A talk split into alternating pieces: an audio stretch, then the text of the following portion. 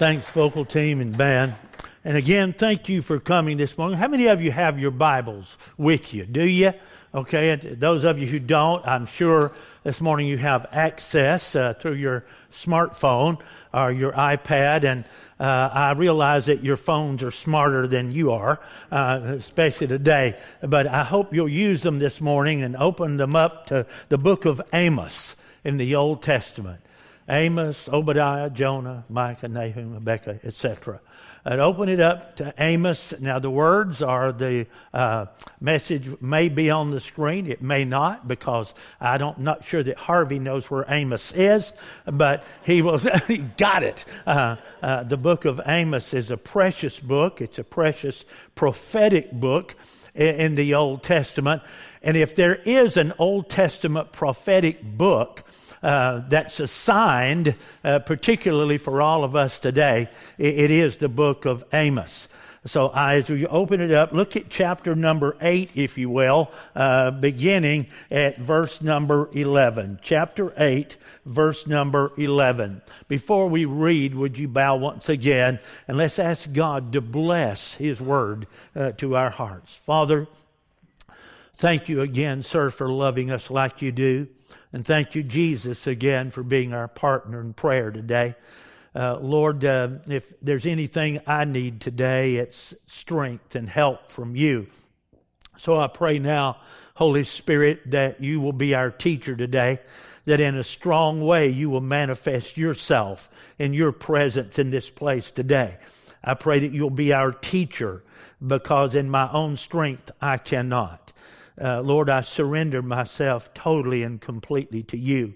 Uh, my voice, my lips, my mouth, and certainly my thoughts. So I pray, Lord, that you would reign supreme in this place today and that our lives will be affected by the power of your word and ultimately changed forever uh, for Jesus' sake.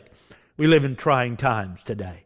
And so, Father, we need you to show up. We need to hear uh, from you so that we can act and not react, but act in a perfect obedience on what you say. Uh, now, Lord, we give you praise again for all that you're going to do as a result of your word and as a result of our obedience to you.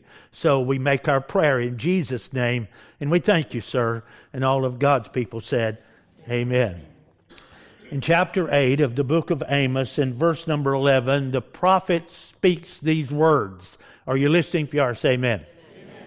Behold, the days are coming, says the Lord God, that I will send a famine in the land, uh, not a famine of bread or a thirst for water, but of hearing the words of the Lord. Uh, they shall wander from sea to sea, and from north to east they shall run to and fro, seeking the word of the Lord, but they shall not uh, find it.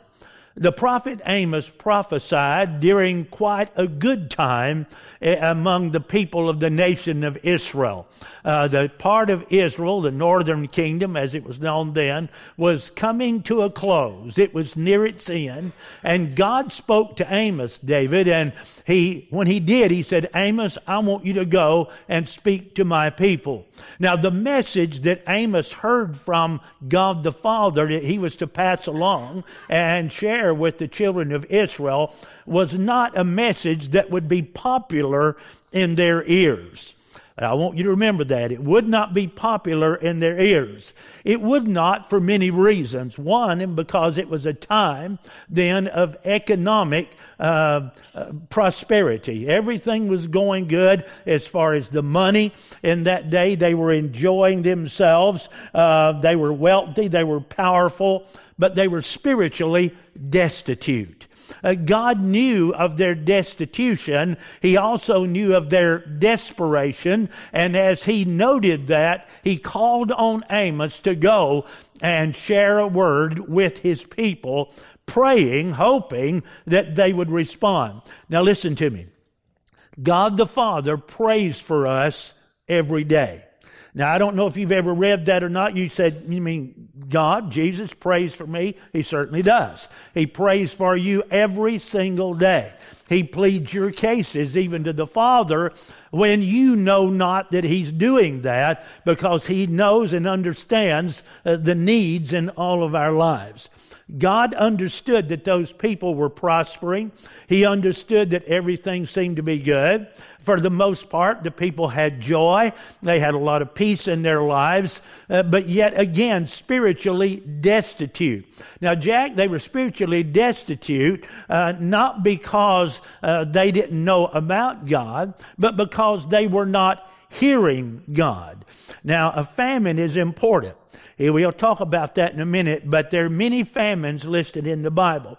I've preached on famine before from this pulpit, especially from the book of Genesis. What an awesome time that was for Abraham and his son Isaac and others when God again there allowed a famine uh, to ensue uh, to get the undivided attention of not only his servants, but certainly uh, the children of Israel as well. Amos wants those people to know that a destructive famine is about to come upon them. So as we peer into the scripture, as we look in uh, to this, just those brief verses that we read this morning, we can see a lot of parallels, if you will, between how things were then and how things are today in our generation. You cannot read the paper. You cannot watch television. You cannot listen to the news without knowing that the world as a whole is in trouble. Not only America, uh, but the world as a whole is in trouble. God sees, God knows, He's sovereign over all and in all. And I believe if God has a word for us today, if He has a word for us today, it would be the same message that Amos brought to the children of Israel then. If you'll recall history briefly, you'll remember, some of you will, that in the mid 1800s, there was a war. They called it the war between the what? States or the Civil War. Some people in America are still living that war. But that war was horrible. I mean, thousands upon thousands of people lost their lives fighting against one another. Now, that was a bad time. After the war had ended, after the strife was over, Holy God began to work, Randy, in and among people. There were those who were chosen then who would speak boldly the Word of God and they would preach the unsearchable riches of God and the power of God. And people began to turn back to God. Then came along in the late 1800s the George Whitefields and the Spurgeons and the D.L. Moody's who preached and taught uh, the Word of God, and things began to look up. Things began to get better. But in the midst of that betterment, in the midst of that prosperity, people began again to reject God and to turn away from Him, not desirous to hear what God had to say to them, much less respond to what He was saying in obedience. So they found themselves again in need of the message that God had sent through Amos, that He also sent to America during uh, the war between the states uh, be careful. I'm going to send a famine in the land. Uh, we were so prosperous. Then all of a sudden uh, came World War II. What a horrible time that was. Many of you in this room, and I know you did, live through the horror of World War II. I didn't. I'm a whole lot younger than you. Uh, so I didn't live through World War II, but my dad fought bravely in the Philippines and Australia and New Guinea in World War II. And I remember hearing the stories at my father's feet after I came along. And what a awesome and horrible time that had to have been as again, God began to get our attention in America and draw our focus back to Him again.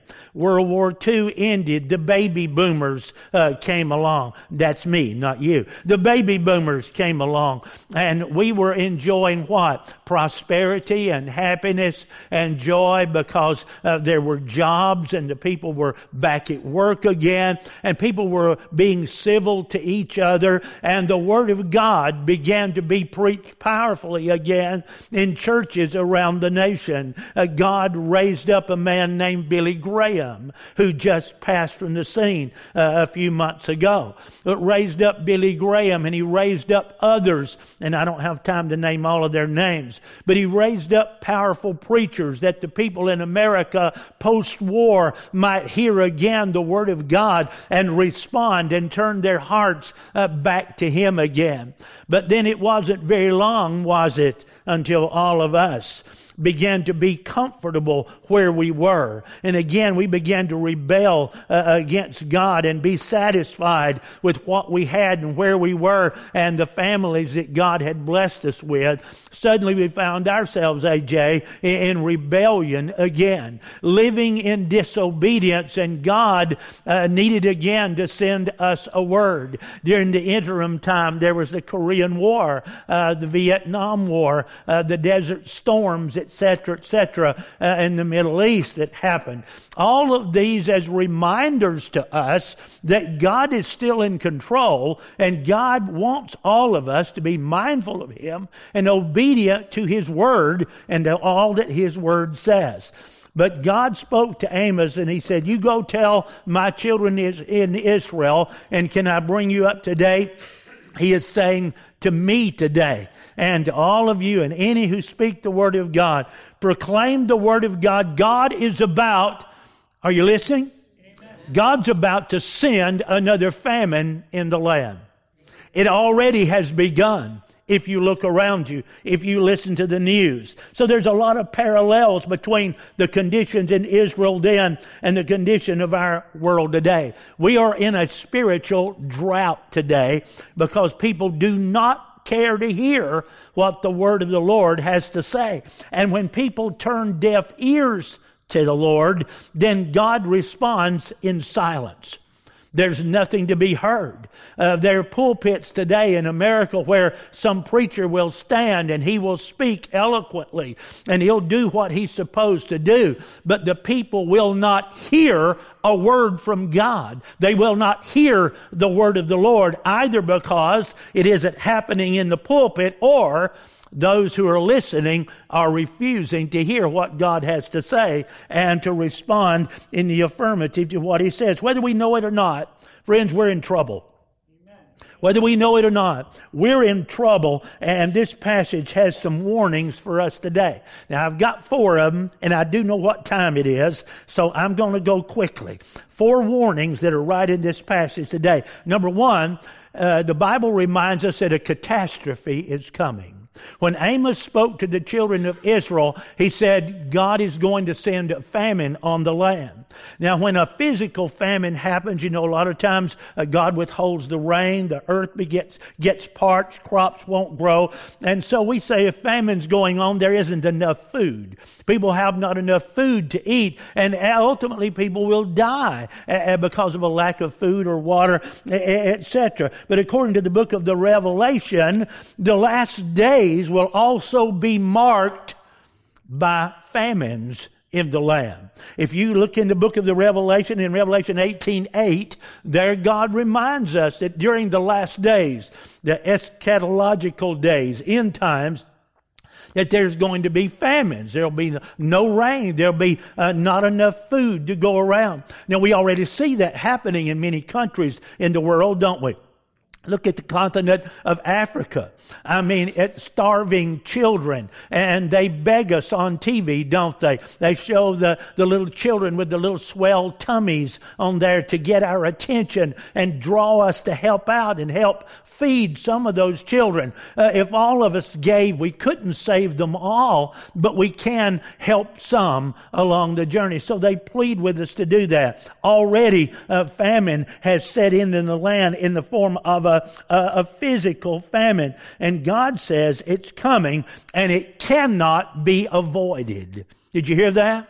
God says it's coming and it cannot be avoided. You and I are going to be able to get around it or by it or over it or under it. Uh, that kind of famine's coming because God has been speaking. He has been seeking. He has been drawing us into right uh, position with Him, relationship, and to be obedient to all that He says to us. But yet we are not hearing. We want to do our own thing. So then in verse 11, we find here that uh, God takes a moment to declare uh, the character of this famine. Now He says that this famine will not be one of a lack of food or water. But He said, listen, the days are coming when I will send a famine on the land, not of one for lack of food or water, but of hearing the words of the Lord. God is speaking today. He's speaking in this place right now. He's speaking to hearts and lives in this place. He's speaking to hearts and lives outside. God is working. He is speaking. His word has not nor will it ever change. We have the word of God. We have preachers in abundance today who are preaching the word of God, yet so many fail to hear uh, what God specifically is saying to us. He says a famine of hearing of the words of the Lord. The people will have food and water.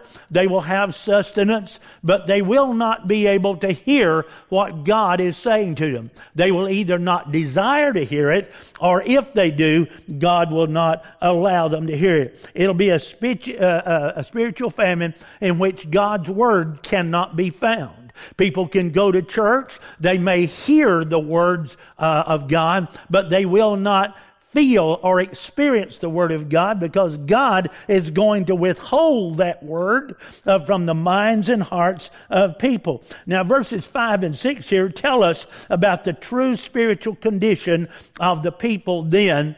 Uh, and the children of Israel. They were involved, the Bible teaches us, in the feast days. They were heavily involved in the sacrifices and the sacrificial system of that day, but they were bored with the things of God.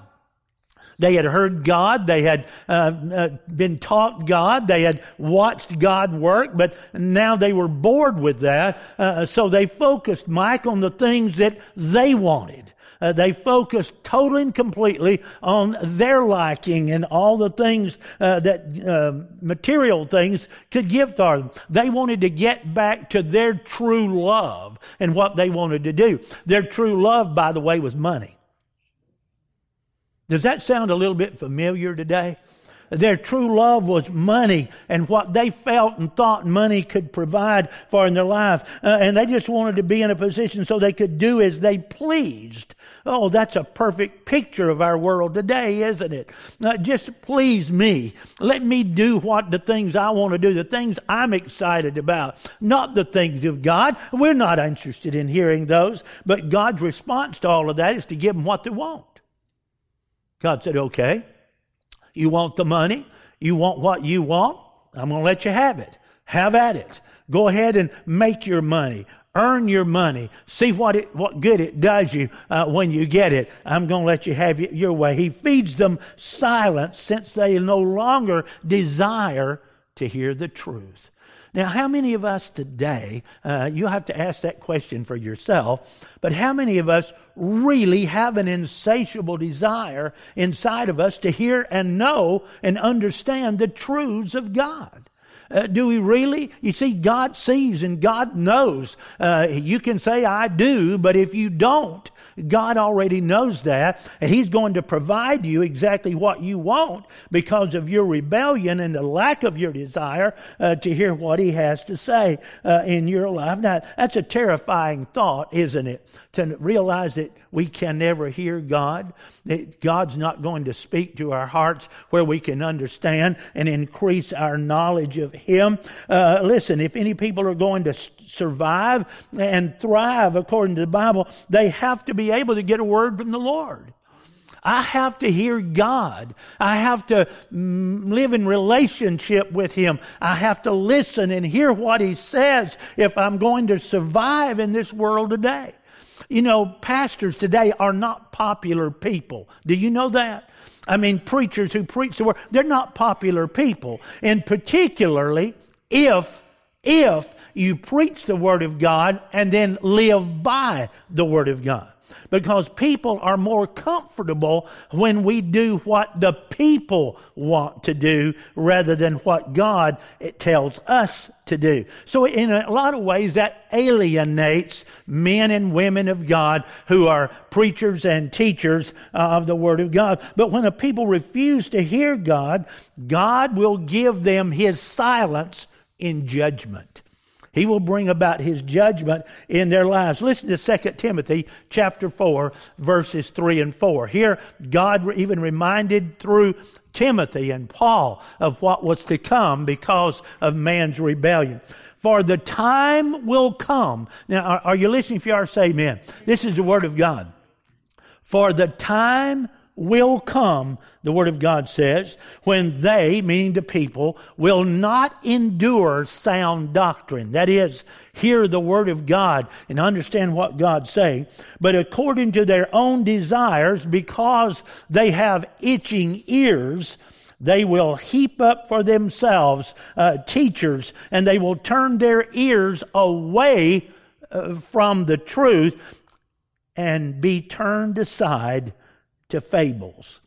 We're living in those days right now.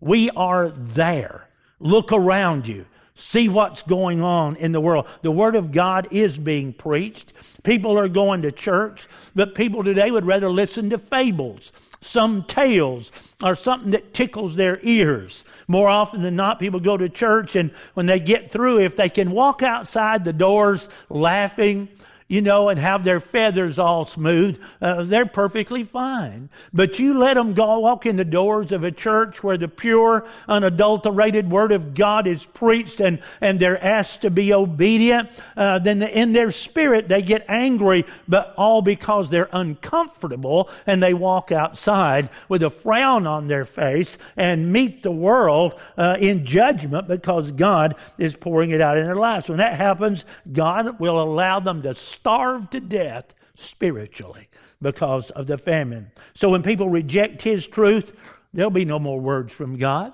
God's not going to speak, and even, even if He did speak by, we couldn't hear Him because the famine is brought about Him. But now, uh, how come it's Him? Uh, uh, who caused all this in the first place? Well, right here in the text in verses 11 and even in 14, God Himself takes full responsibility for the famine.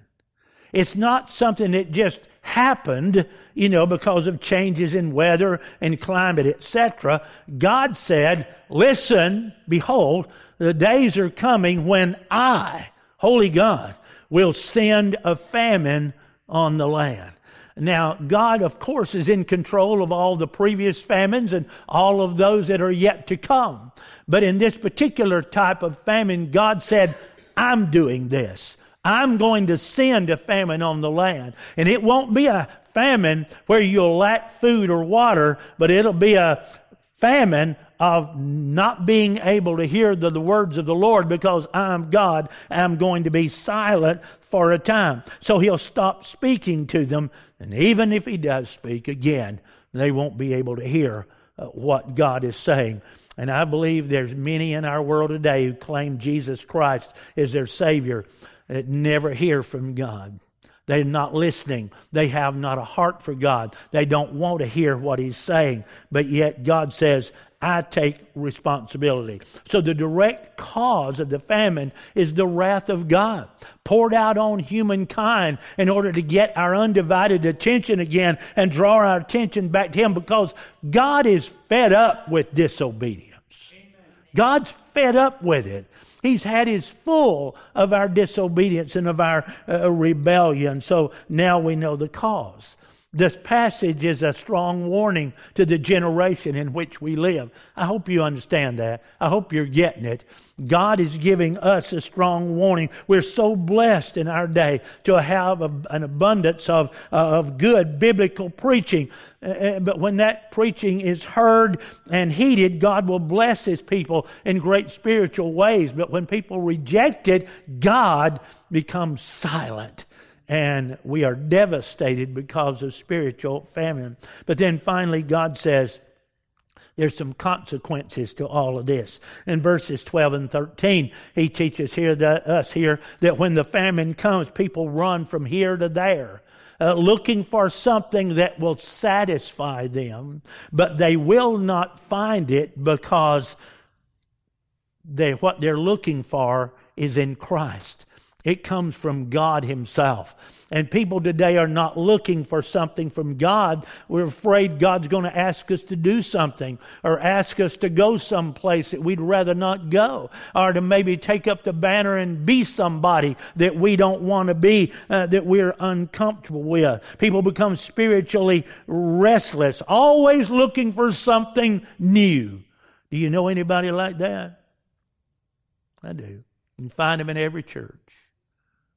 They're always looking for something new, something that will give them refreshment rather than looking to God and to hear uh, the word of the Lord. They look for the place where everything is about them, where everything is about their needs, where everything is about their feelings. They run away from the very thing that will give them exactly what they want, and that is the Word of God again in their lives. So there's a famine in the land. I hope this won't shock you, but do you realize that the average church member today, the average church member today, does not know the Ten Commandments? You know that? I wonder how many in this room, if I called on you, you could come up here and repeat the Ten Commandments for us in order. The average church member doesn't know it. You had to learn them probably in grade school. I know I did in public school. We could not get out of the second and third grade without knowing the Ten Commandments. It was impossible. We could not get out of the fourth grade without knowing the books of the Bible. We had to start at Genesis and go through Revelation. And if you could not in public school, you were flunked and you did the grade all over again. But today, people who claim Christ as Savior don't know the books of the Bible. Uh, that's why some of you had a problem finding Amos this morning. I saw one or two just gave up and said, I'll look at the screen, you know. We don't know the books of the Bible. We're not familiar enough with the Ten Commandments to be able to tell others what those Ten Commandments are that are about our relationship with God. Incidentally, we can't do it. We don't, the average church member today will not or can't or don't know how to share the gospel with somebody else who's lost. Folks, we got a problem. And God says to us, I'm going to send a famine on the land, and it'll not be a famine where you'll not have something to eat and water to drink, but it's going to be a famine of not being able to hear the word of the Lord. You may want to, but you can't at that time. Yet people argue against everything today that's from the pulpit. People argue against it. If it even if it is the word of God, there is a famine in the land.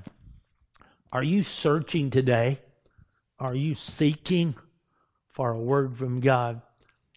He wants you to hear it. He wants you to have it.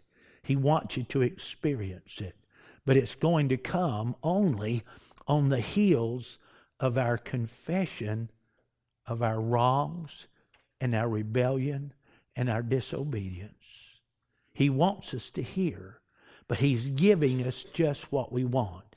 You've heard me say from this pulpit, if you've been around for a long time, especially on holidays, that America is about to get what America's been asking for for years. Oh, look around you. Listen.